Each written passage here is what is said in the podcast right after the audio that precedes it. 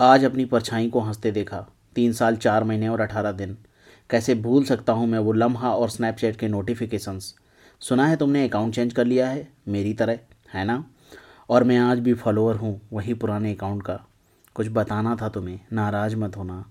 पता है, आज मेरी परछाई फिर से मुस्कुराई, क्योंकि तुम्हारी आईफोन 12 की आखिरी ईएमआई मैंने जमा करा दी है। और मैं मैं बहुत खुश हूँ अपने एंड्रॉयड के साथ।